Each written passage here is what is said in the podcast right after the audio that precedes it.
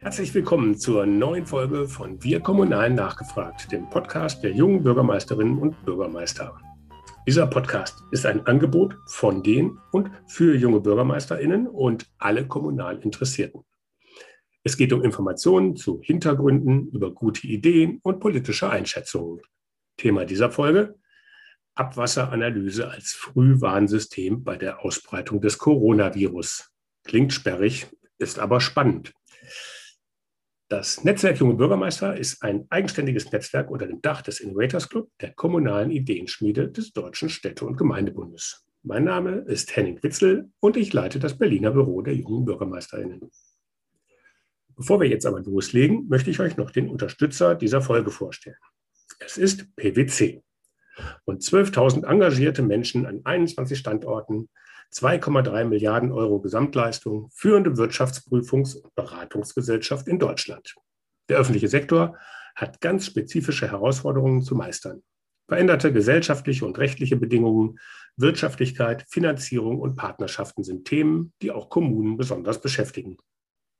Ihren Weg in die Zukunft benötigen Sie professionellen Beistand, innovative Konzepte und vor allem Lösungen, die realistisch sind. Deshalb lotet PwC gemeinsam mit seinen Mandanten sorgfältig alle Chancen und Risiken aus und bindet in jedes Projekt alle erforderlichen Spezialistinnen ein.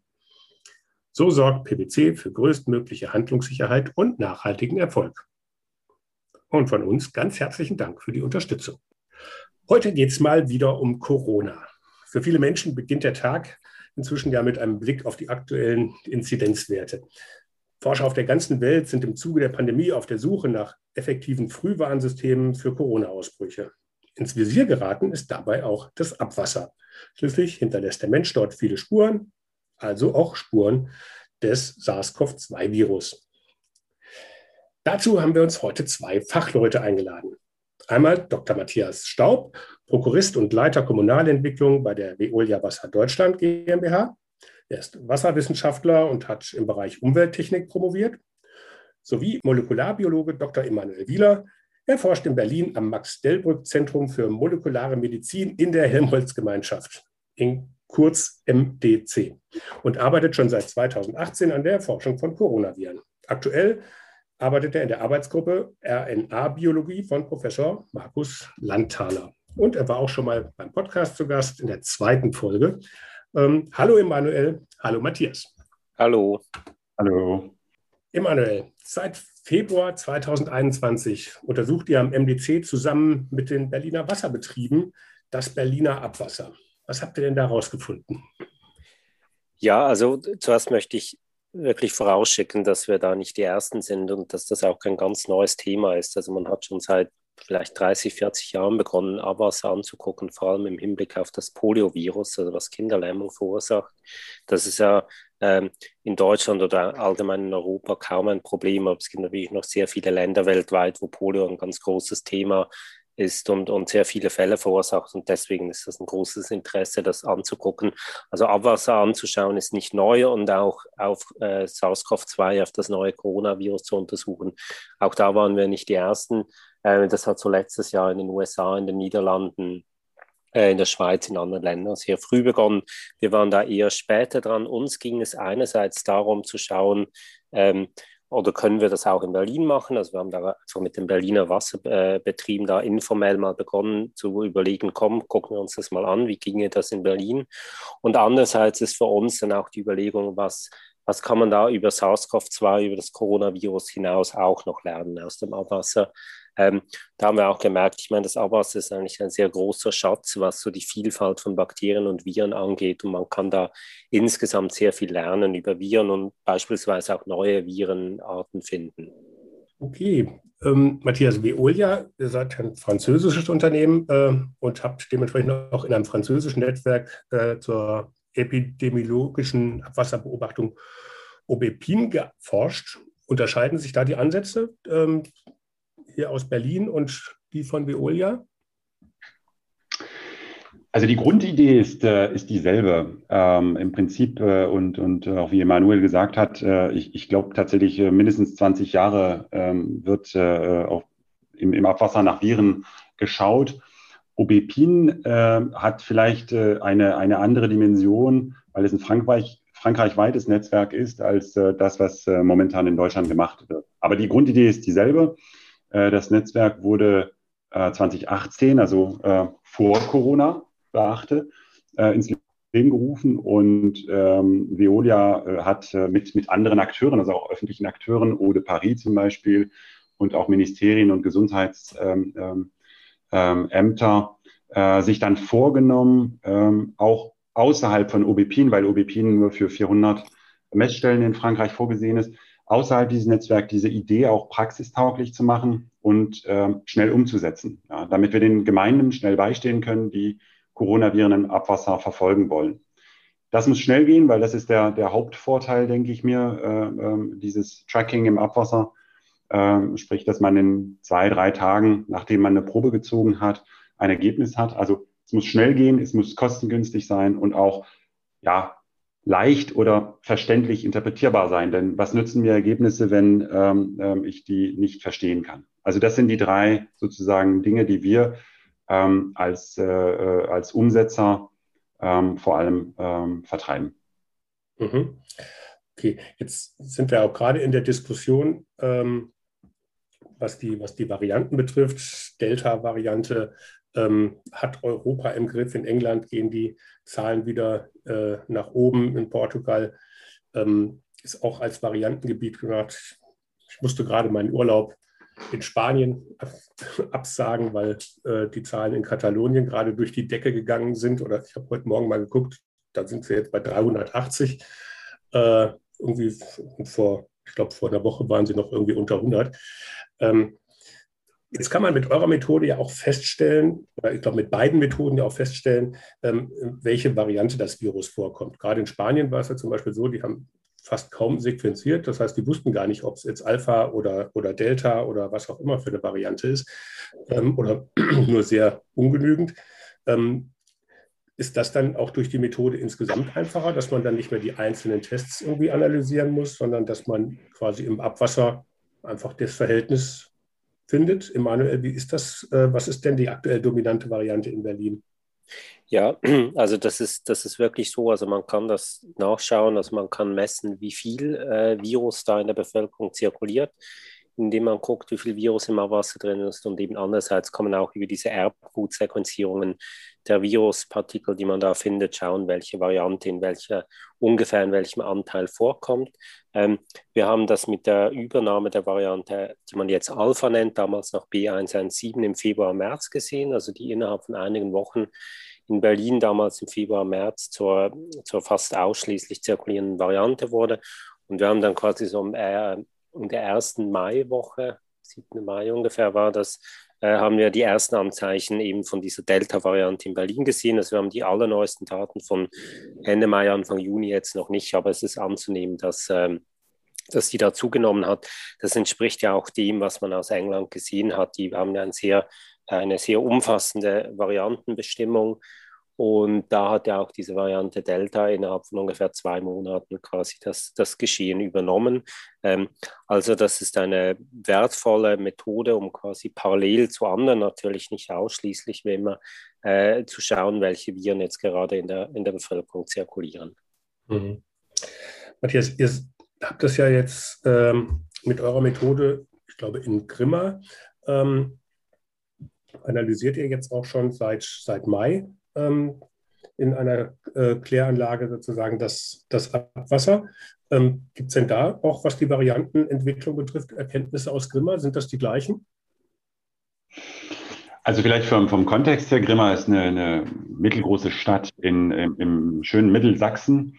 Und äh, sie ist also ein, für mich ein relativ gutes Beispiel, Paradebeispiel, wenn man jetzt mit, äh, mit Berlin äh, vergleicht ähm, für das, was äh, im, im ländlichen Gebiet sehen kann. Sie ist zwar städtisch geprägt, aber insgesamt in einem ländlichen Landkreis. Und wir haben ähm, im, im, Mai fast nur noch äh, Alpha-Mutante gesehen. Also wir hatten schon damals eigentlich gar keinen äh, Ur, Urstamm ähm, des, des Virus und ähm, das also konstant über 80 Prozent.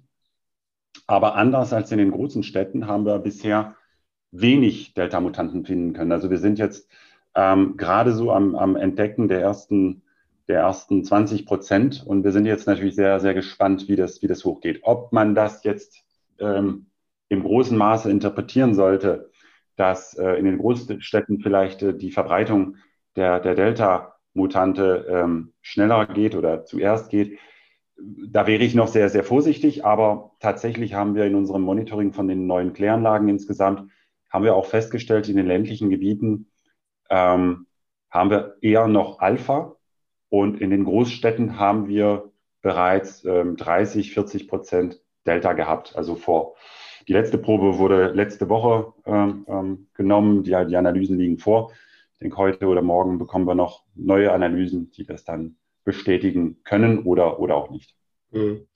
Jetzt, also was da an Zahlen rauskommt. Also ne, vom Robert-Koch-Institut, die Fallzahlen, die man ja so täglich in den Nachrichten äh, dann sieht, ähm, die basieren ja ausschließlich auf den Ergebnissen von den PCR-Tests, wenn ich das richtig verstanden habe. Und ähm, ihr habt jetzt ja unabhängig von der Testkapazität oder ob überhaupt jemand sich testen lassen will, da gibt es ja auch Leute, die das dann eben vielleicht nicht machen, ähm, wird ja bei euch das Abwasser von der gesamten Bevölkerung einer Region analysiert. Das heißt, da ist man ja sozusagen selber, ob man will oder nicht, mit dabei. Ähm, unterscheiden sich dann auch die Ergebnisse von denen des RKI irgendwie signifikant, weil, weil mehr Leute, also weil ja eben kein, also niemand dabei ist, der sozusagen irgendwie aus ähm, individuellen Gründen rausfällt, sondern weil man ja wirklich immer die komplette Grundgesamtheit dabei hat?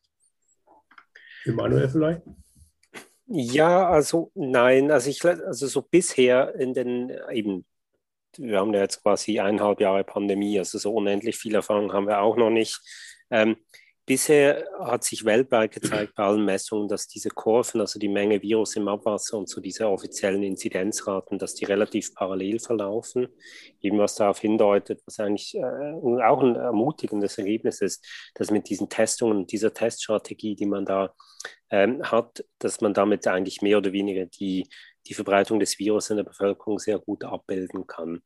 Ähm, ist noch gefragt, wie lange das dauert, bis man sowas messen kann. Also im Prinzip ist das eine, technisch keine besonders aufwendige Messung. Das sind Standardverfahren, die da zum, zur Anwendung kommen. Das kann man im Prinzip innerhalb eines Tages messen. Das ist natürlich dann immer die Frage, wenn wir das machen, so als Pilotprojekt, wir können das sehr schnell machen. Wir sagen einfach, wir messen das gleich. Aber wenn man das jetzt so in, im ganz großen Maßstab macht, wie eben da, da kann der Matthias Stab natürlich mehr sagen, was Frankreich angeht, wenn man das im großen Maßstab macht, muss man dann natürlich schon auch so Prozesse beachten, wie das in Diagnostiklaboren so läuft. Und dann, dann kann das schon sein, dass natürlich so ein Resultat dann erst drei Tage später kommt, weil man ja dann auch darauf erachten muss, dass es irgendwie zu einem einigermaßen günstigen Preis erfolgt und so weiter. Aber grundsätzlich eben ähm, die, die Abwassermessung ist gewissermaßen eine so wie wir es bisher gesehen haben, ist es eher eine Bestätigung natürlich äh, der Inzidenzraten. Das ist trotzdem sehr wertvoll, weil wenn wir diese Pandemie in den Griff kriegen wollen, müssen wir möglichst viele Informationen haben und uns sicher sein, woran wir sind. Deswegen ist da eine zusätzliche Information sehr wertvoll. Ähm, und andererseits ist natürlich so, dass wir jetzt eine, eine leicht andere Phase der Pandemie auch eintreten. Zumindest bei uns sind jetzt wirklich sehr, sehr viele Menschen geimpft. Das bedeutet auch, wenn man geimpft ist, ähm, dass man weniger Symptome hat, aber trotzdem vielleicht das Virus ausscheidet. Und dann könnte es dann schon mal sein, dass man in einer sehr, äh, in einer weitgehend geimpften Bevölkerung dann Unterschiede hat zwischen der Menge SARS-CoV-2 im Abwasser und der Menge Virus, die man irgendwie von, von Abstrichen oder so misst. Mhm. Das wäre vielleicht auch ein Punkt, wenn ich noch äh, kurz was dazu sagen kann, Gerne. wo ich dem Emanuel absolut recht gebe. Ähm, bisher hatten wir eine recht gute Korrelation, wenn man so will. Also Korrelation ist eigentlich das falsche Wort, aber zumindest die, die Trends äh, ähm, ließen sich relativ gut, gut äh, ablesen. Das haben wir auch in, in Frankreich über, über einem Jahr auch jetzt festgestellt.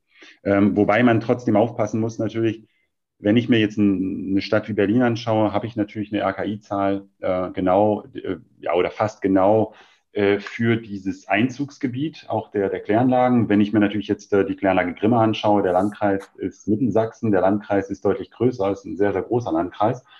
Das heißt, ich kann äh, nur bedingt die RKI-Zahl für den Landkreis mit den äh, Zahlen, äh, die ich aus den Abwassermessungen herleite, vergleichen. Ähm, das, deswegen sagen wir meist, dass die Messung aus dem Abwasser ein zusätzlicher Indikator ist. Also wir sehen das als, als weiterer Benchmark oder Indikator. Ähm, das ist eine Messung, also sie ist erstmal, wenn da keine Messfehler sind, nicht, nicht wirklich anfechtbar. Es ist einfach eine Zahl.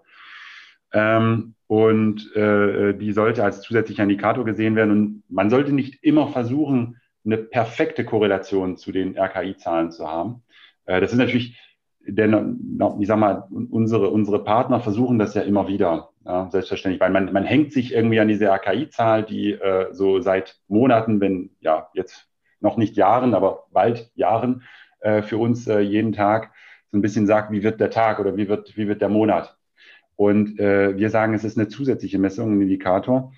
Ähm, außerdem haben wir jetzt, äh, und das finde ich auch spannend, was, was Emanuel gerade gesagt hat, äh, bei den tatsächlich sehr niedrigen Inzidenzen, bei einer hohen Impfquote. Wir haben uns jetzt die Frage auch gestellt, ähm, ob äh, wir bei, also wir haben bei Inzidenzen von null, äh, teilweise in Sachsen-Anhalt und äh, in Sachsen, immer noch eine leichte Messung, also einen leichten Signal im Abwasser.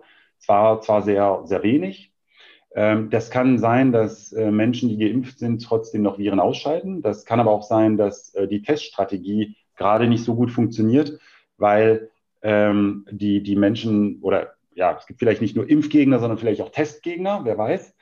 Ähm, und da wird es wirklich spannend aus meiner Sicht, weil da dieses Frühwarnsystem ganz seine Rolle spielt, dass man sagt, hier messe ich aber was anderes. Und hey, Gesundheitsbehörden, hey, RKI, wir sehen was anderes. Und wenn ne, Emanuel das in Berlin auch, auch sieht und wir auch, ähm, wir müssen der Sache ähm, nachgehen und, und schauen, was ist der, der Grund. Wie gesagt, kann auch die Durchimpfung sein einfach, aber mhm. ähm, das ist auf jeden Fall spannend.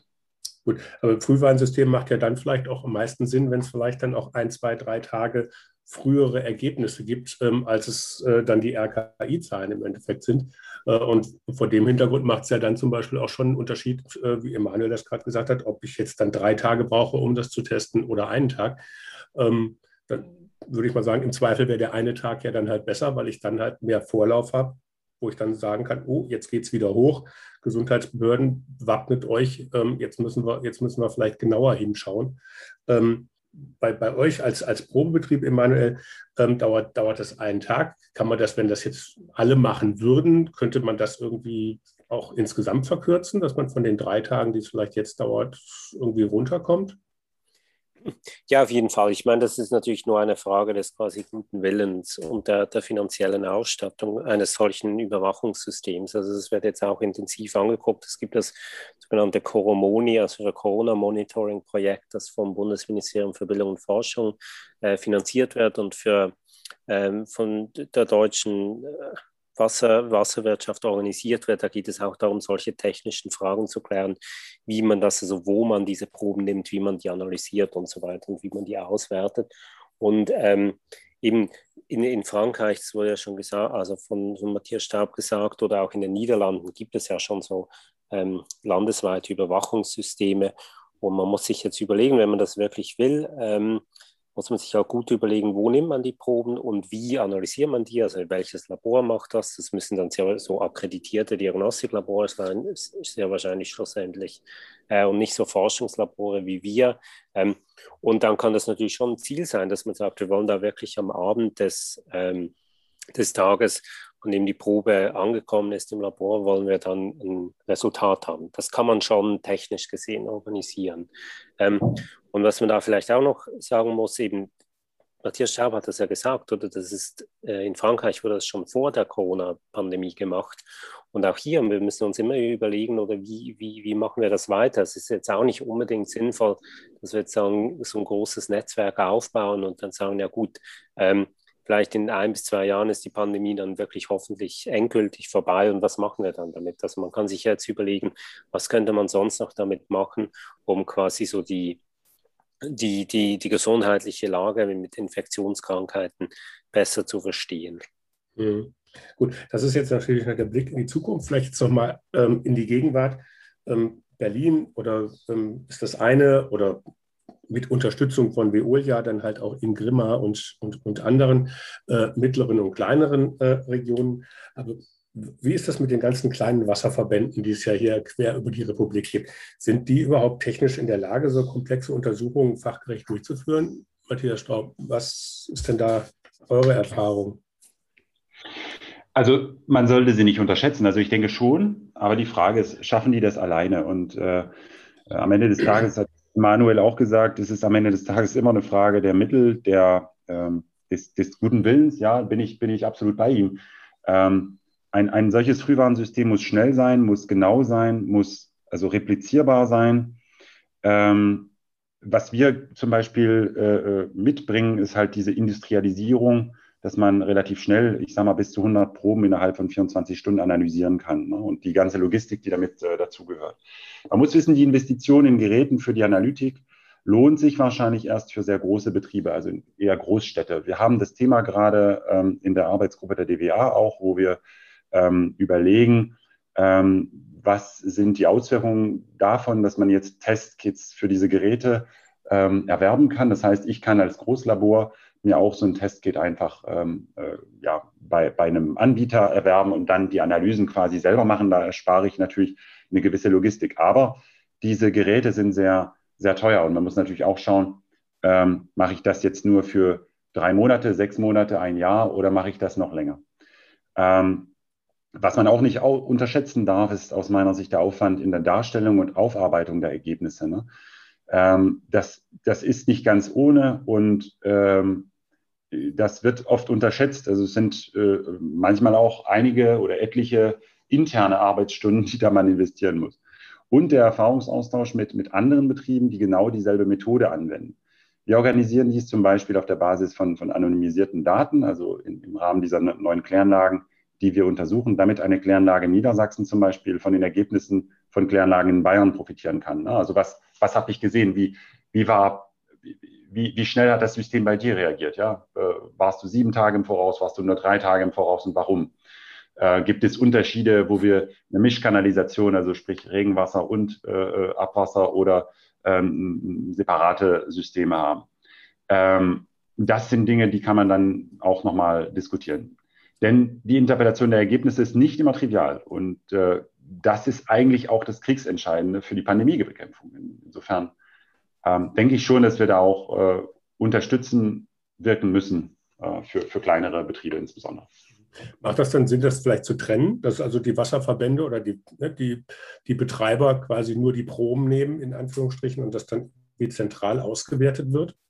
Emanuel, wie siehst du das? Ja, das müsste auf jeden Fall so, so laufen. Es hat keinen Sinn, dass jetzt auch, auch ich meine, auch für, für für große Betriebe wie die Berliner Wasserbetriebe ist es nicht unbedingt sinnvoll, das selber zu machen, weil das ja so ein bisschen eine spezialisierte ähm, Abfolge von Untersuchungen beinhaltet. Also man müsste das schon so machen, dass die Proben irgendwie genommen werden und dann eben an einen Ort transportiert werden und dort werden dann vielleicht 100 oder 200 Proben parallel aus einem ganzen Bundesland oder, oder sowas verarbeitet. Ähm, also bei uns, also in Berlin, das läuft ja so, die, die Proben werden am Vorabend genommen. Wir haben irgendwie gemerkt, wenn die Proben am Abend genommen werden, das hat sehr wahrscheinlich ein paar technische Details dahinter, also so zwischen 20 und, und 24 Uhr abends, wenn die genommen werden, dann haben wir da quasi am meisten drin, wenn überhaupt was drin ist. Und die kommen dann am nächsten Tag quasi, werden dann gekühlt, aufbewahrt, Kühlschrank, kommen dann am nächsten Tag äh, morgens in einer Kühlbox zu uns und dann gucken wir uns das an. Und wenn natürlich jetzt ein Labor darauf spezialisiert ist, sich äh, das zu machen, da kann man schon zwei Proben, wie wir es machen, auch mal 200 Proben machen. Und dann wird das natürlich alles viel günstiger und effizienter. Und dann hätte man im Prinzip am Abend die, die Resultate. Ähm, also man müsste das irgendwie so ein Netzwerk aufbauen. Das ist natürlich etwas, was bisher fehlt. Ähm, die Infrastruktur, die es bei den äh, Klärwerkbetreibern braucht, ist nicht besonders groß. Das sind diese meistens so automatisierte Probenentnehmer. Also das ist so ein Ding, das steht dann äh, beim Zufluss des Kanals und das nimmt immer so ein bisschen was raus, weil man nimmt oft sogenannte Mischproben, aber man hält nicht einfach so quasi eine Flasche in den Kanal rein und sagt, ja gut, das ist jetzt unsere Probe, sondern man nimmt vielleicht alle zehn Minuten, nimmt man so einen Schluck Abwasser raus und mischt das dann, mischt das dann zusammen. Aber das wird durch automatische Probennehmer gemacht, die eigentlich bei den meisten Klärwerken schon, schon existieren, weil es ja noch um ganz viele andere Themen geht bei der Qualität von Abwasser und Wasser. Ähm, und ähm, diese Infrastruktur ist also schon vorhanden und was man jetzt machen müsste, ist quasi, was danach kommt, also so ein, so ein Labor, das auch größere Probenmengen schnell und effizient analysieren kann. Mhm. Ähm, also das soll ja auch dann sozusagen lokale Corona-Ausbrüche dann halt besser auch in den Fokus bringen, ähm, die vielleicht sonst unentdeckt bleiben. Dann wie lokal genau kann man denn die Ergebnisse auswerten? Also ist das jetzt immer nur das Einzugsgebiet einer kompletten Kläranlage oder kann man sich das vielleicht jetzt auch perspektivisch auch kleinteiliger vorstellen, etwa also nach, nach Orten, Ortsteilen, Straßenzügen oder vielleicht sogar nach einzelnen Häusern? Hm. Also grundsätzlich denkbar ist es natürlich schon, weil überall, wo ein, wo ein Abwasserkanal ist, kann man reingehen und eine Probe nehmen. Also es gibt so zwei Überlegungen dazu. Und die erste ist, ähm, dass je näher man an den Haushalten ist, desto besser wird quasi die Qualität der Probe. In Berlin ist es so, da gibt es sechs Klärwerke, die sind, haben sehr große Einzugsgebiete, mehrere hunderttausend Menschen natürlich pro Klärwerk. Ähm, in, da ist es so, es ist nicht so, dass quasi immer dasselbe Abwasser aus einem Stadtteil zum selben Klärwerk kommt. Das hängt mit der Belastung so zusammen. Da wird auch manchmal ein bisschen hin und her gepumpt. Aber das bedeutet dann auch in einem so großen Netz dauert es ungefähr zwölf Stunden, bis das Abwasser von den Haushalten bei den Klärwerken ist. Und Viren, das sind biologisches, ist biologisches Material, das geht natürlich kaputt in einer langen Zeit, das bleibt irgendwie hängen oder wird abgebaut oder was auch immer. Und das bedeutet, wenn wir bei Klärwerk mit großem Einzugsgebiet gucken, dann haben wir nicht mehr so viel drin und deswegen ist auch die Messung nicht besonders empfindlich. Das ist, haben wir gesehen, also und die Qualität unserer Daten in Berlin ist jetzt nicht besonders überragend im, im internationalen Vergleich. Ähm, es ist aber schwieriger natürlich quasi zu Unterwerken oder sogar irgendwie zu einem Straßenzug oder einen Kanal reinzugehen, weil da gibt es noch keine Infrastruktur, um diese Proben zu nehmen. Äh, da muss dann so eine Kolonne losziehen und beim Unterwerk dann oder vielleicht sogar in einem sogar wirklich auf der Straße eine Probe zu nehmen. Das ist natürlich aufwendig und geht jetzt nur für so Pilotuntersuchungen, wird in Berlin auch gemacht, äh, aber nicht für den Routinebetrieb. Also da bräuchte es vielleicht auch mal noch so ein Gerät, so einen automatischen Probennehmer, den man irgendwo in den äh, in den Kanal stellen kann. Es gibt verschiedene Anwendungsbeispiele, wie man das dann wirklich auch gezielt machen kann. Ähm, in den USA gab es in ein, zwei Orten, habe ich Berichte gelesen, dass sie in Colleges, ähm, also so in, in ähm, Universitäten, wo die Studierenden dann auch leben, dass da die Proben genommen werden, um einfach zu gucken, was haben wir auf, was ist auf dem Campus ein Thema. Und es gibt jetzt hier auch schon Gespräche mit großen Unternehmen, um zu schauen, dass man quasi beim Abfluss aus, einer großen, aus einem großen Betrieb, dass man da eine Probe nehmen kann. Also beispielsweise was wie Tönnies oder so, was wir letztes Jahr vor einem Jahr hatten, diesen großen Ausbruch. Das bietet sich natürlich an, dass man dann einfach sagt, ja gut, wir nehmen da, wo das Abwasser von, von der Tönnies-Fabrik rauskommt, nehmen wir da die Proben und können dann irgendwie gucken, haben wir jetzt ein Problem bei Tönnies, ja oder nein. Gut, das würde natürlich dann halt auch Sinn machen, jetzt für die Kommune und auch für das Gesundheitsamt dann zu gucken. Ich habe hier habe ich einen, einen lokalen Ausbruch äh, und das Abwasser sozusagen der Restbevölkerung ist, ist eigentlich unbedenklich. Ähm, dann muss ich halt nicht den ganzen Landkreis irgendwie sozusagen zumachen, wie das ja letztes Jahr passiert ist, äh, wenn es quasi nur ein lokaler Ausbruch ist. Das kann man sich ja dann auch in vielen Sammelwohnstellen ähm, und so weiter dann halt vorstellen, wo halt bis dato die, die großen Ausbrüche äh, äh, dann auch passiert sind. Aber vielleicht mal eine ganz andere Frage. Also das ist ja wahrscheinlich dann auch skalierbar. Ähm, die Frage nach der Finanzierung. Was ähm, was kostet das eigentlich dann zum Schluss den Bürger, wenn ein Wasserbetrieb das macht? Ähm, da vielleicht ne, Matthias Straub ist da ja dann der Praktiker, ähm, der das äh, dann auch quasi umrechnen muss. Also wenn, wenn ihr ein, äh, ein Klärwerk betreibt im Auftrag einer Kommune, ähm, dann rechnet ihr das ja ab. Und da war wahrscheinlich, bei, nachdem ihr den Vertrag unterschrieben habt, auch von Corona sozusagen noch nicht die, noch nicht die Rede. Wie funktioniert das denn? Wie macht ihr das jetzt mit in, in euren Klärwerken? Ja, also die EU hat äh, äh, Schätzungen ähm, herausgegeben von, äh, ich glaube, so circa 30.000 Euro pro, pro Jahr oder 25.000 Euro pro Jahr Mehrkosten. Das sind, das deckt auch die, die, die, die Kosten für die reine Analytik. Das äh, deckt aber äh, auch nach, äh, nach der Meinung der, der äh, DWA-Arbeitsgruppe, in der wir sind, nicht den, die, die restlichen Kosten noch ab. Also die, die, die realen Kosten sind wahrscheinlich das Doppelte, wenn man sich äh, sag mal, die Verbrauchsmaterialien, die, äh, die Supervision, äh, die Vergleiche und die ähm, die Auswertung äh, noch mit reinrechnet. Ähm, das ist, äh, ja, das ist sehr spannend. Also wer, wer soll das denn alles bezahlen? Das ist klar. Die, die EU hat ein, ein, ja, eine gewisse Summe bereitgestellt, 3,6 äh, Millionen Euro für die Umsetzung in Deutschland in Aussicht. Das reicht natürlich nicht. Das wären so knapp 120 Kläranlagen vielleicht, so, die man ähm, mit einem Frühwarnsystem für ein Jahr ausstatten könnte. In Deutschland haben wir 9000 Kläranlagen, ne? wobei davon sehr viele sehr klein sind natürlich. Also es wäre schon ein erster Schritt, aber die Frage der Finanzierung ist noch nicht geklärt. Der Bund hat offenbar entschieden, dass die Länder dafür zuständig sind. Und da sind wir sehr gespannt, denn am Ende des Tages die Abwasserbetriebe, die es meistens momentan zahlen. Also wir haben nur einen Fall bei uns, wo äh, ein, ein Gesundheitsamt das quasi zahlt. Ansonsten sind es meistens die, die Abwasserbetriebe. Und ähm, das ist gewissermaßen unfair, da sie jetzt selbst nicht den großen Nutzen dieser Daten haben. Also manchmal passt es ja, weil zum Beispiel die Wasserbetriebe der, ähm, der Gesellschafter ist, ist äh, das Land. Berlin. Insofern, die Interessen sind ja dort, dort vertreten. Aber vom Grundsatz her ist es eigentlich unfair, dass die Abwasserbetriebe oder die Gemeinden ähm, diese Daten oder für, die, für diese Analysen zahlen müssen. Das ist eine gesellschaftliche Aufgabe. Ja, die müssen wir gemeinsam stemmen und nicht nur der Gebührenzahler auf seiner Wasserrechnung, weil es ansonsten auch die Akzeptanz in der Bevölkerung äh, nicht, nicht stärken wird. Ne? Warum soll ich jetzt, äh, ich sage mal, einen Grimmer, äh, einen Cent mehr bezahlen auf meine Abwassergebühr, äh, damit ich äh, die Coronaviren ähm, bei, bei mir tracke und äh, warum äh, muss die Nachbarstadt das nicht machen? Aber man muss auch noch sagen, vielleicht zum Schluss, also ver verglichen mit den Milliarden, ja, die ausgegeben worden sind, um große Betriebe, große Unternehmen, die ich nicht benennen werde, auch zu retten und äh, die, die Wirtschaft insgesamt zu stützen, was auch alles sehr notwendig war, bestimmt, sind die Kosten, von denen wir jetzt sprechen, ne, äh, ein paar Millionen und wir sprechen jetzt nicht von hunderten Millionen.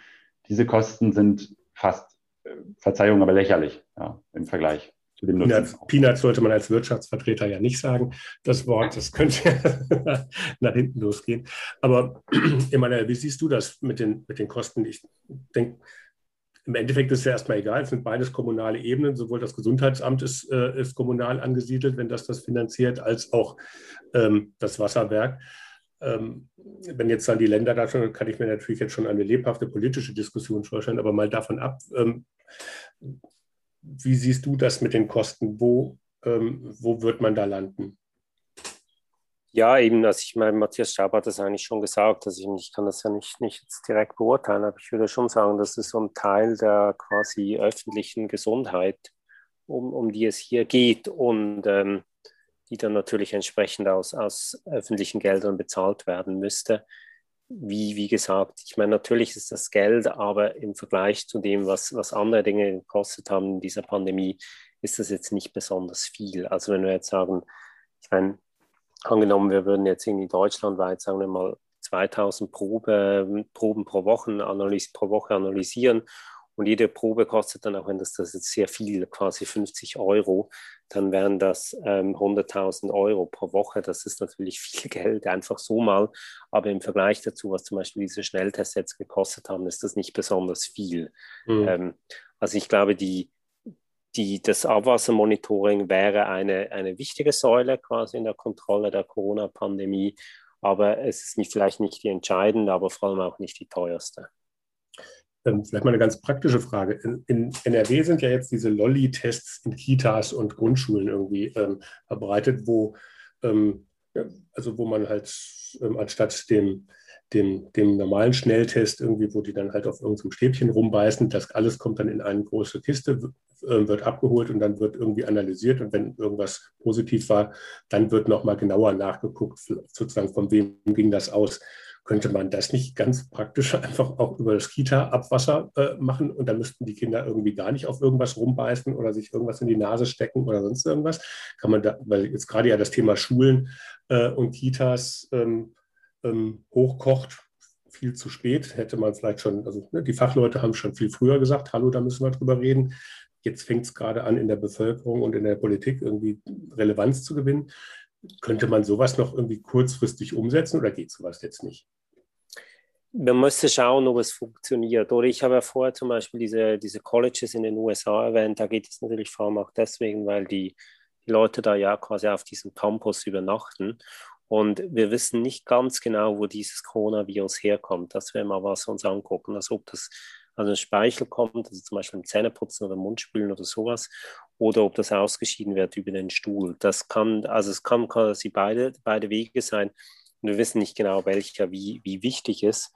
Und dann ist natürlich die Frage, oder in einem Kindergarten sind die Kinder einige Stunden pro Tag und die Frage ist, ob das reichen würde, quasi eben, wenn die da vielleicht dann nicht auf Toilette gehen in diesen sechs Stunden die sie, oder vier Stunden, die sie da sind, dann sieht man das dann vielleicht nicht. Also könnte ich jetzt nicht genau sagen, müsste man genauer angucken, ob das so ist. Aber im Grundsatz kann man sich das, könnte man sowas schon machen. Vielleicht könnte man irgendwie eher sagen, ja gut, wir gucken uns irgendwie Stadtteile an, die dann auch noch irgendwie so ein, so ein Teil der Stadt, die vielleicht ein Krankenhaus und eine, und eine Schule und einige Kindergärten beinhalten und nehmen da die Probe und wissen dann, okay, ja, da ist jetzt was los oder nicht. Vielleicht könnte man das eher so auf diesem Niveau äh, sich anschauen. Äh, das wäre, glaube ich, könnte man mhm. schon sich überlegen. Aber es ist natürlich so, oder das ist etwas, was man quasi jetzt in Betrieb nehmen müsste und wir sind einfach nicht so weit, um, um alle diese, diese Fragen, also auch diese technischen Fragen, die du jetzt auch gestellt hast, quasi wirklich schlüssig beantworten zu können. Okay, also da sind wir wahrscheinlich zu spät. Vielleicht nochmal äh, konkret auch an dich als Molekularbiologe. Äh, wenn man das Virus im Abwasser nachweisen kann, jetzt mal ganz platt, kann man sich dann auch am Abwasser infizieren? Nein, dafür ist es viel zu wenig Virus und äh, Abwasser. Also wir machen das ja auch unter quasi Schutzmaßnahmen. Also man, man, sollte auf jeden Fall nicht mit Abwasser in Berührung kommen, aber nicht wegen dem Coronavirus, sondern was sonst alles drin ist an Bakterien und Viren. Ähm, also zum Beispiel, ich äh, musste dann mitten im Winter ging ich da in die Reisemedizin, die Tropenmedizin der Charité Berlin, um mich gegen Hepatitis A zu impfen, weil das ist so ein, so ein Virus, das man sich beim Abwasser holen kann. Das ist natürlich lustig, weil die Tropenmedizin äh, in der Corona-Pandemie ja sehr, sehr wenig zu tun hatte. Und wir waren froh, dass dann ja mal jemand gekommen ist, um sich so eine Hepatitis A-Impfung äh, zu holen, die man ja sonst eigentlich nur kriegen muss, wenn man irgendwie in, in weiter entfernte Länder mhm. reist. Ähm, also Abwasser ist etwas, was man auf jeden Fall sehr vorsichtig damit umgehen muss, weil dann natürlich unendlich viele Bakterien und Viren und auch viele andere Schadstoffe drin sind. Aber die eine SARS-CoV-2-Infektion damit ist noch das kleinste Problem. Okay. Kommen wir wieder nochmal zum Punkt europäische Ebene. Ähm, Matthias, du hast das ja vorhin schon auch teilweise angesprochen. Jetzt hat die äh, Europäische Kommission die Mitgliedstaaten aufgefordert, bis zum 1. Oktober ein nationales Abwasserüberwachungssystem einzurichten und zweimal in der Woche das Abwasser von Großstädten ab 150.000 Einwohnern ähm, auf SARS-Viren zu, zu, zu checken. Warum nur Großstädte? Hat, weißt du, was da der Hintergrund ist? Tja, das haben wir uns auch gefragt. Ähm, wenn, man, wenn man sich die, die Karten des RKI in den letzten Monaten angeschaut hat, dann ähm, sieht man, dass ländlich geprägte Landkreise auch manchmal dunkelrot ausgesehen haben. Ähm, vielleicht sogar teilweise äh, äh schlimmer als, als Großstädte. Ähm, hing, hing davon ab, über welche Welle man jetzt springt. Aber ähm, ich denke, die Entscheidung ist einfach pragmatisch gewesen. Ne? Das ist auch nachvollziehbar. Größere Städte, ähm, ja, für, für, für die ist es mit sehr großen zentralen Anlagen natürlich ähm, ein kleinerer Aufwand, ein kleinerer finanzieller Aufwand. Ähm, dennoch denke ich, dass äh, ein funktionierendes Frühwarnsystem mehr braucht als nur die, die Städte über 150.000 Einwohner. Und ähm, zum Thema der, der ja, Großbetriebe beziehungsweise der, der gesundheitlichen Betriebe, die, die du auch gestellt hast an, an Emanuel, bin ich, bin ich auch bei, bei Emanuel. Äh, die, also man kann natürlich auch in diesen Großstädten, könnte man auch nochmal ähm, untergliedern, je nach, äh, je nach Viertel, je nach äh, Straße etc. Die Frage ist immer nur, was, was will ich wirklich zeigen? Was habe ich denn für andere Zahlen? Der, also eine RKI-Zahl hat man gewiss äh, pro Straße nicht. Vielleicht ist das auch gut so. Aber ähm, ähm, hat, hat man nicht. Und wir hatten äh, äh, zum Beispiel eine Erfahrung gemacht, äh, jetzt dürft ihr auch schmunzeln, in, in Frankreich mit, mit äh, Altersheimen. Und zwar haben wir festgestellt, naja, es ist nur bedingt äh, äh, möglich, weil ähm, das Thema Windeln ein großes Problem ist. Also wir haben auch äh, äh, sowohl bei Kitas als auch bei Altersheimen äh, ein Teil der ähm, äh, Patienten oder Kinder, die auch Windeln haben. Äh, das war ein Problem, also dass wir auch nicht äh, alles auffangen können. Und das zweite Problem hat, glaube ich, Emanuel auch ganz, ganz gut erläutert, dass es wirklich auch das praktische, also die praktische Umsetzung einer Messung irgendwo im Kanalnetz. Das geht, ist aber mit erheblichem Aufwand verbunden. Man muss so diesen, ja, so einen Probenehmer auch äh, dann irgendwo äh, ein, einsetzen. Und äh, da muss man sich immer die Frage stellen, was will ich? Und ich bin der Meinung, dass wir schon viel gewonnen hätten, wenn wir ähm, so eine Art Frühwarnsystem hätten für, für Städte und Gemeinde. Aber ich glaube, die Grenze von 150.000 ist ähm, ja sehr politisch äh, ähm, gestellt worden. Hm. Okay. Ähm, wenn ich mir jetzt das ähm, auf der europäischen Ebene sozusagen angucke, ist ja da weiter gefordert, dass die Ergebnisse dann elektronisch an die Gesundheitsbehörden und von da auch eine europäische Plattform dann nochmal übermittelt werden. Ähm, ist das überhaupt realistisch? Also ich sag mal äh, ein bisschen ungeschützt. Ähm, es hat irgendwie noch nicht mal geklappt, irgendwie in einer vernünftigen Zeit die deutschen Gesundheitsämter mit einer einheitlichen Software auszurüsten. Ähm, sind da, und jetzt soll ab 1. Oktober das irgendwie ähm, da ein, ein europaweites Austausch, eine Austauschplattform irgendwie installiert werden. Ähm, ist das ein frommer Wunsch? Also von, von meiner Seite her, wir, wir haben mit dem RKI eigentlich ganz gute Erfahrungen gemacht. Ähm, wir, wir haben mit dem RKI eine Datennutzungsvereinbarung äh, abgeschlossen für äh, die Landkreise, die für uns relevant sind. Und das funktioniert nahtlos. Also die, die Kompatibilität quasi der, der Plattformen oder Neudeutsch Dashboards ähm, ist gegeben. Natürlich ist hinter der RKI-Zahl ja eine Armee oder äh, eine ganze Hierarchie von, von Meldeketten. Ähm, ich glaube, wir waren alle überrascht auch, äh, dass, äh, dass diese Pandemie uns so hart getroffen hat. Und ich wäre jetzt nicht äh, im Urteil zu, zu hart, ähm, was das betrifft. Ähm, bestimmt wird es auch nicht gleich funktionieren. Aber ich glaube, es kommt auch ein bisschen darauf an, wie viele, wie viele Städte, Kläranlagen betroffen sind. Wenn wir nur die Städte über 150.000 Einwohner nehmen, es ist eine überschaubare Zahl. Ich bin schon der Meinung, dass es, dass es gehen wird, vielleicht nicht äh, am ersten Tag, aber ich versuche da optimistisch zu sein, denn viele haben sich damit auseinandergesetzt. Das muss man schon sagen. Wir sind nicht mehr im, im, im sag mal, Januar, Februar, März, April äh, 2020, sondern wir haben eine ja, gut anderthalbjährige Erfahrung jetzt. Mhm.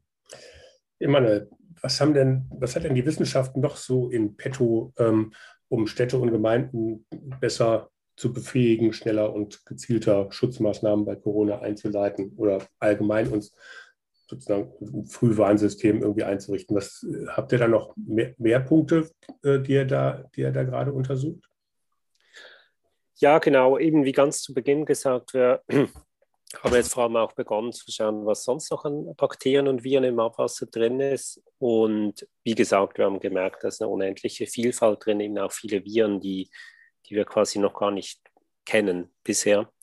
Haben wir da auch drin gefunden, und zwar nicht nur einfach menschliche Viren und Bakterien, sondern vor allem auch zum Beispiel Pflanzenviren. Das ist auch so ein Thema, das vielleicht für die Landwirtschaft interessant ist. Also der größte Teil der Viren, die man im Abwasser findet, sind Pflanzenviren und nicht menschliche Viren auch Pflanzen haben Viren, also gerade so ähm, Tomaten, Gurken, Paprikaviren, das ist da wirklich in großer Menge drin. Und die zu kennen, ist natürlich auch für die Landwirtschaft vielleicht interessant.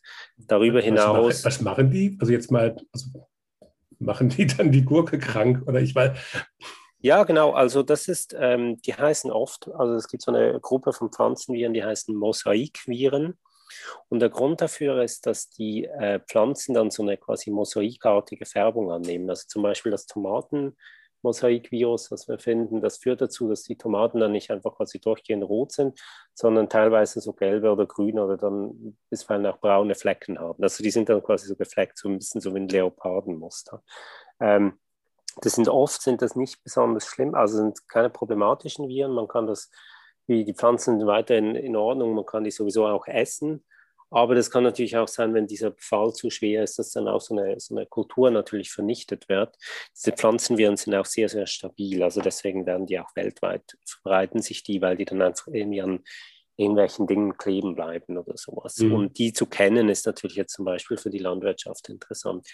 Und eben darüber hinaus, ähm, SARS-CoV-2 ist jetzt nicht ein Virus, von dem man besonders viel im Abwasser findet. Das sind natürlich vor allem die, äh, die Magen-Darm-Viren, von denen es quasi so verschiedene Gruppen gibt. Also was die meisten ja kennen, sind diese Noroviren, die heftiges Erbrechen und Durchfall auch auslösen.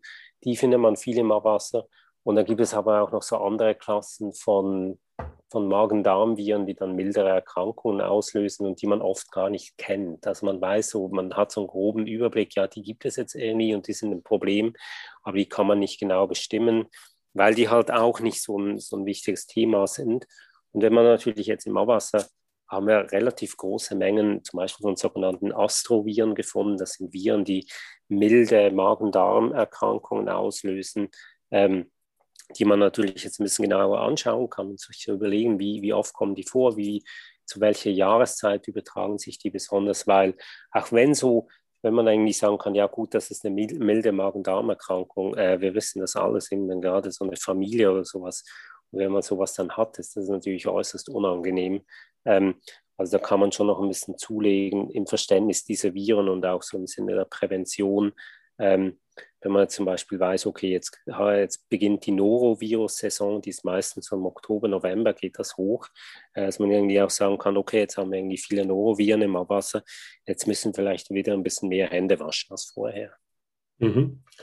Ähm, Matthias, du hast mal in einem Interview gesagt, Informationen aus dem Abwasser werden in Zukunft immer wichtiger, um Risiken für die Umwelt und die Gesundheit frühzeitig zu erkennen und schneller handeln zu können. Abwasser ist damit mehr als eine Quelle, um Energie sowie Nährstoffe zurückzugewinnen. Damit ist das ja sozusagen aber auch, sind diese Informationen ja eigentlich auch ein Produkt. Vermarktet ihr dieses Wissen, wenn ihr das sozusagen aus dem Abwasser quasi ablesen könnt?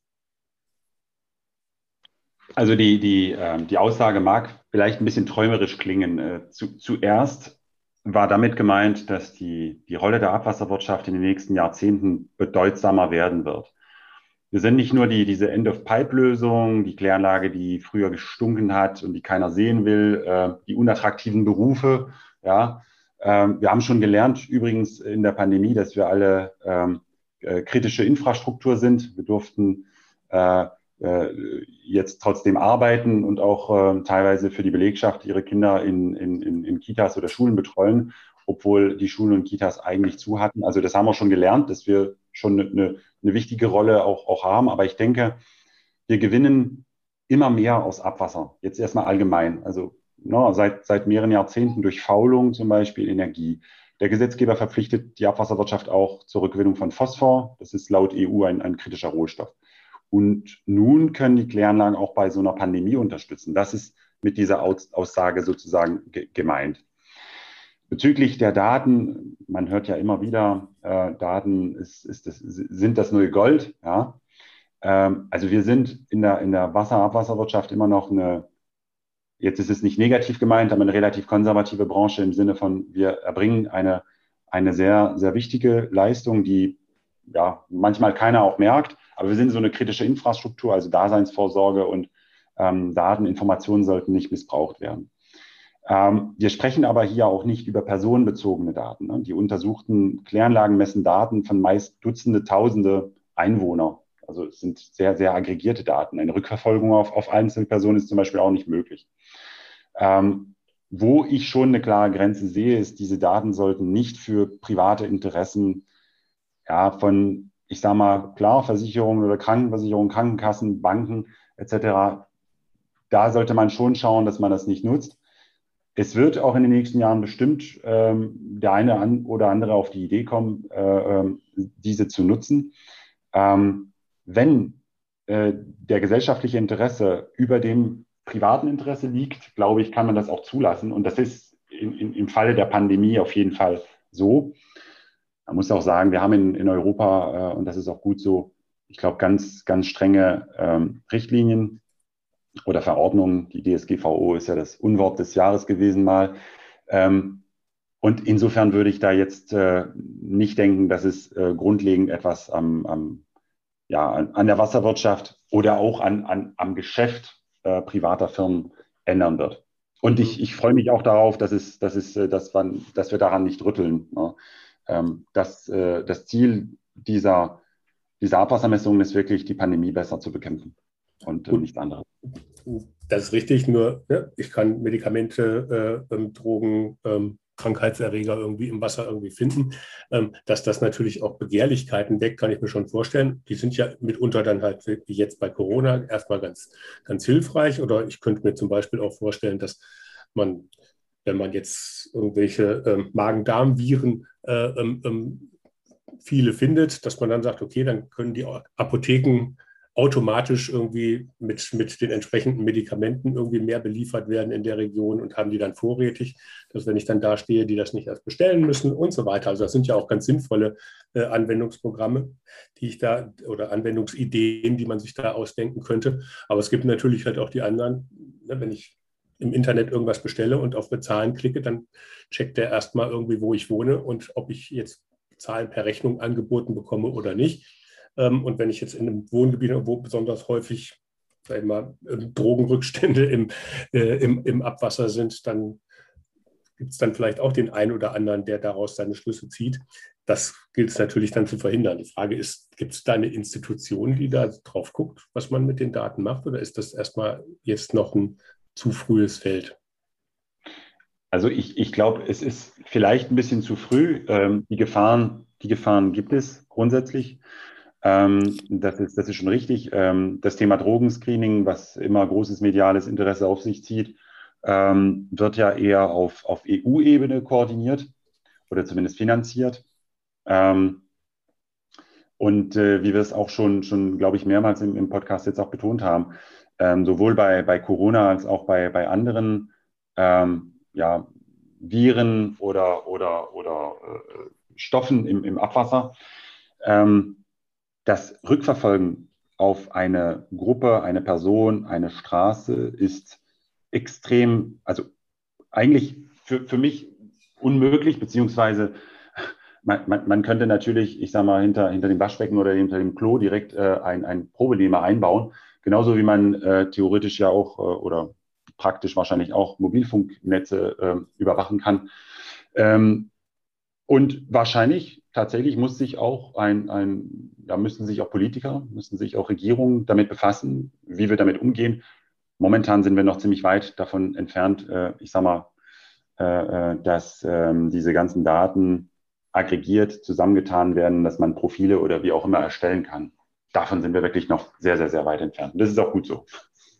Ich meine, für dich als Wissenschaftler sind aber Daten ja nun auch, also jetzt nicht das verwertbare Gold, aber natürlich auch ein, un, ein unbezahlbarer Schatz mitunter, ähm, weil genau das das ja ist, was ihr dann auch auswertet. Ähm, wie siehst du das? Ja, ich meine, das ist gerade ein Thema für den Datenschutz natürlich, ähm, der in Deutschland, das ist ja, glaube ich, auch gut so relativ stark ist. Also man kann nicht einfach solche Daten erheben und, und auswerten, vor allem publizieren dann auch noch und verwenden in irgendeiner Art und Weise. Also das ist bei uns auch, auch ein Thema. Also es ist so, dass wenn man so eine Probe nimmt, die einige hunderttausend Menschen umfassen, ist der Datenschutz dann kein Thema mehr. Aber wenn man natürlich ähm, in eine Straße reingehen würde und da eine Probe nimmt, dann, dann wird Datenschutz zum Thema und das kann man nicht einfach ohne weiteres machen. Oder dasselbe gilt auch zum Beispiel eben für für Betriebe, oder wenn man bei einem, vor einem Betrieb, vor einem großen Betrieb Abwasser nehmen würde, dann muss das auch datenschutzrechtlich geklärt werden. Auch wenn man dadurch äh, eine Pandemie verhindern könnte. Das ja, es, genau. man muss ja, immer die, ja, ja, klar, man muss ja die Dinge immer auch abwägen, oder das ist ja dieselbe Diskussion wie quasi mit den Grundrechten und so, ähm, die jetzt tatsächlich auch eingeschränkt wurden um die Pandemie zu bremsen. Ähm, diese Diskussion wird man auch beim, beim Datenschutz haben. Es ist immer wieder eine Abwägung zwischen verschiedenen Interessen. Okay, vielleicht einfach als, als Abschluss nochmal auf die allgemeine Corona-Lage. Ähm, wenn wir jetzt so auf, auf Europa gucken, England, Spanien, Portugal, Russland, rund um uns rum äh, ähm, steigen die Zahlen gerade wieder. Ähm, ich habe jetzt äh, gelesen heute, dass irgendwie es eine Studie gab, dass jetzt selbst die doppelt geimpften in Israel äh, mit BioNTech irgendwie der Schutz bei der Delta-Variante von 95 auf 65 Prozent irgendwie ähm, sich reduziert, zumindest also zu erkranken, dass man ins Krankenhaus kommt, dass man also schwer erkrankt. Das ist nach wie vor noch äh, ein deutlich höherer Schutz. Aber wie viel, äh, wie geht, wie geht das jetzt weiter? Wie, wie siehst du eine vierte Welle, ähm, auch auf Basis der Zahlen, die ihr jetzt äh, im Wasser nach, dann gefunden habt in den letzten Monaten? Ja, gut. Ähm, also ich meine, das Einzige, also eines der wenigen Dinge, auf die ich quasi stolz bin, ist, dass ich in einem Interview im Januar gesagt habe, der Sommer wird schwieriger. Ähm, und ja, es geht genau darum, oder? Es ist einfach noch nicht vorbei und man muss, muss jetzt das wirklich vorbereiten, dass, dass, der, dass wir im Winter nicht nochmal so eine vierte Welle erleben. Also wenn die vierte Welle kommt, dann wird das ja wahrscheinlich im September, September Oktober, ja, sagen wir mal Oktober so wirklich beginnen. Und das bedeutet, wir haben jetzt einfach noch drei Monate Zeit, um, um uns da wirklich vorzubereiten, dass da nichts nichts, nichts schief geht. Also ich meine, einer der großen Dinge, die, wo ich noch nicht so ganz das Vertrauen habe, ist zum Beispiel das Contact Tracing. Ich bin noch nicht ganz sicher, dass die Gesundheitsämter oder allgemein die Gesellschaft in der Lage ist, das Contact Tracing wirklich so zu gestalten, dass, ähm, dass man die Fälle auf diesem niedrigen Inzidenzniveau, das wir jetzt zum Glück haben, ähm, in, in den Griff kriegen können. Das ist, glaube ich, eine große Herausforderung. Und die andere ist natürlich weiterhin immer wieder versuchen, möglichst viele Menschen davon zu überzeugen, sich impfen zu lassen, weil schlussendlich ist das, das der Schlüssel dazu, dass das möglichst wenig, möglichst unproblematisch wird, der nächste Winter. Oder wir haben natürlich die große Diskussion mit der Impfung von Kindern und Jugendlichen. Das ist kein einfaches Thema, das müssen wir irgendwie angehen. Und natürlich auch darüber hinaus. Also je mehr Erwachsene geimpft sind, desto äh, kleiner ist auch die Wahrscheinlichkeit, dass es in Schulen und Kindergärten zu Ausbrüchen kommt. Hm.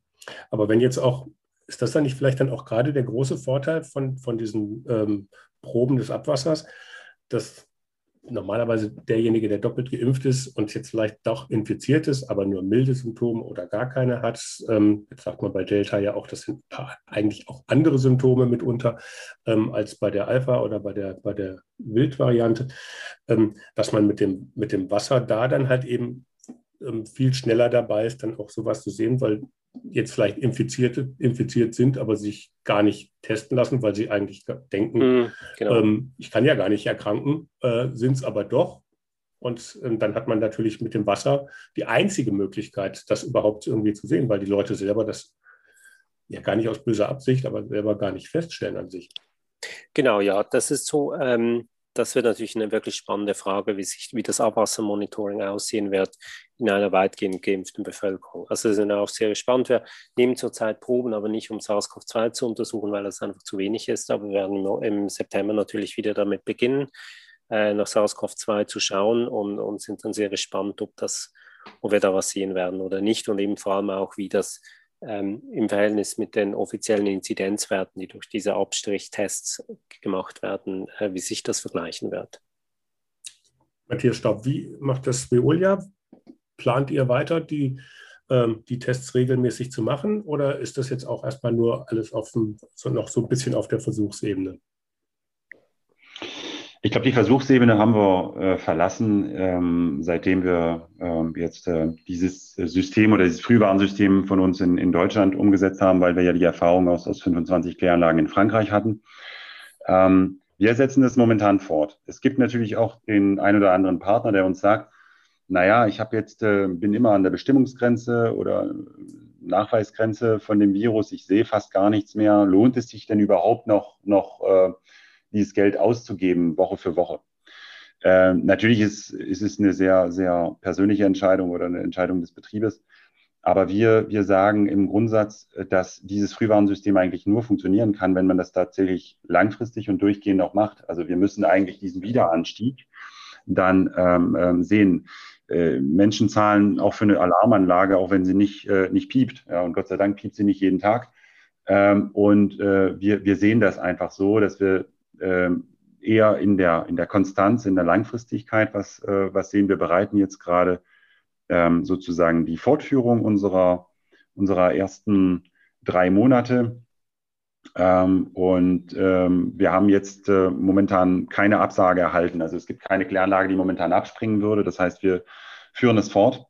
Auch weil wir momentan immer noch etwas Virus äh, in, im Abwasser auch ähm, ähm, verfolgen können. Also es hat uns sogar ein bisschen überrascht. Ne? Selbst bei sehr niedrigen Inzidenzwerten haben wir immer noch ähm, Viren gefunden. Und der Sache wollen wir noch nachgehen. Ähm, also Impfung vielleicht oder vielleicht einfach auch, dass die Bevölkerung, die sich jetzt ansteckt, eine andere Bevölkerung ist als äh, bei der zweiten oder dritten Welle.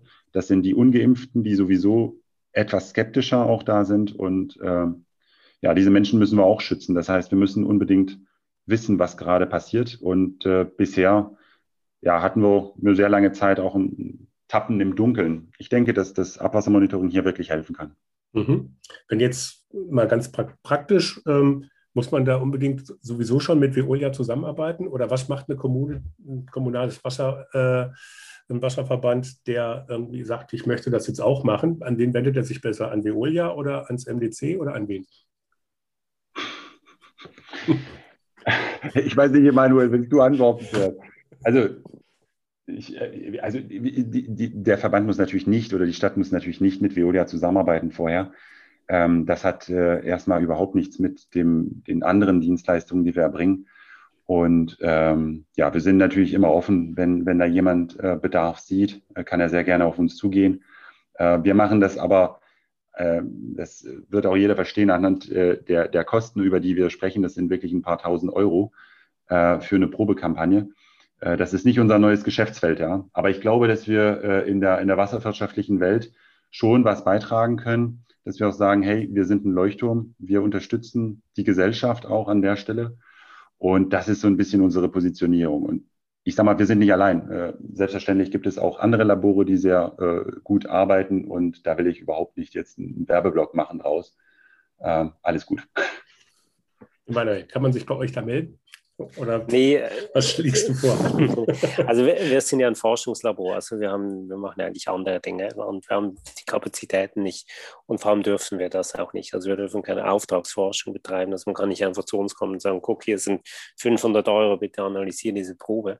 Ähm, ich würde, wenn jetzt jemand interessiert ist, und das würde ich sehr begrüßen, würde ich das erstmal vorschlagen, eben bei der DWA äh, nachzufragen. Die haben wir zu Beginn erwähnt, also dba.de, das ist die, ähm, die, der Verband für die der deutschen Wasserwirtschaft. Also das ist eine Ansprechperson, das ist der Herr Hetzel und die Frau Diepel, die da zuständig sind.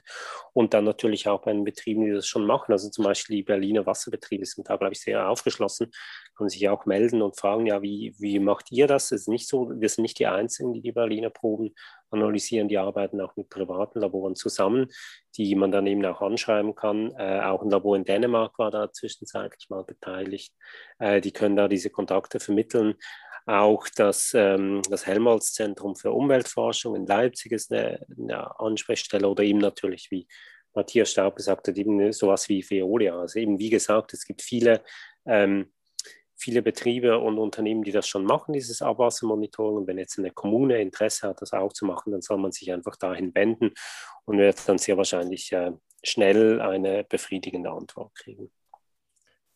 Ja, haben wir doch noch einen schönen praktischen Teil ans Ende gesetzt. Ähm, Matthias Staub äh, und Emanuel Wieler, ganz herzlichen Dank. Ähm, ich glaube, das war ein ganz spannendes Gespräch und ich bin auch mal gespannt, klar, wie geht es mit Corona weiter? Wie viel kann auch die Analyse des Abwassers dazu beitragen, dass wir uns besser darauf vorbereiten? Ähm, und ich denke, das Thema wird uns noch eine Zeit lang beschäftigen, ob es jetzt dann mit Corona ist oder mit weiteren Mutanten oder mit ganz anderen Pandemien. Ähm, das wird nicht einfach so aufhören. Ganz herzlichen Dank fürs Gespräch. Dankeschön. Vielen Dank. Tschüss. Ja, tschüss. Ja, und auch an alle Zuhörerinnen und Zuhörer ganz herzlichen Dank, dass ihr dabei wart. Wenn es euch gefallen hat, dann sagt es doch gerne weiter ladet andere Kommunale und Kommunalinteressierte ein und teilt den Link zur Podcast-Reihe auch über eure Social-Media-Kanäle. Jetzt macht der Podcast erstmal bis Mitte August eine kleine Sommerpause. Zeit genug also, in alle Folgen reinzuhören, die ihr bisher verpasst habt. Auf unserer Webseite www.junge-bürgermeisterinnen.de sind alle bisher erschienenen Folgen übersichtlich aufgeführt. Schaut doch einfach mal rein da ist bestimmt auch ein für euch interessantes Thema oder ein interessanter Gesprächsgast dabei. Viel Spaß beim Hören bis Mitte August und bleibt neugierig. Tschüss.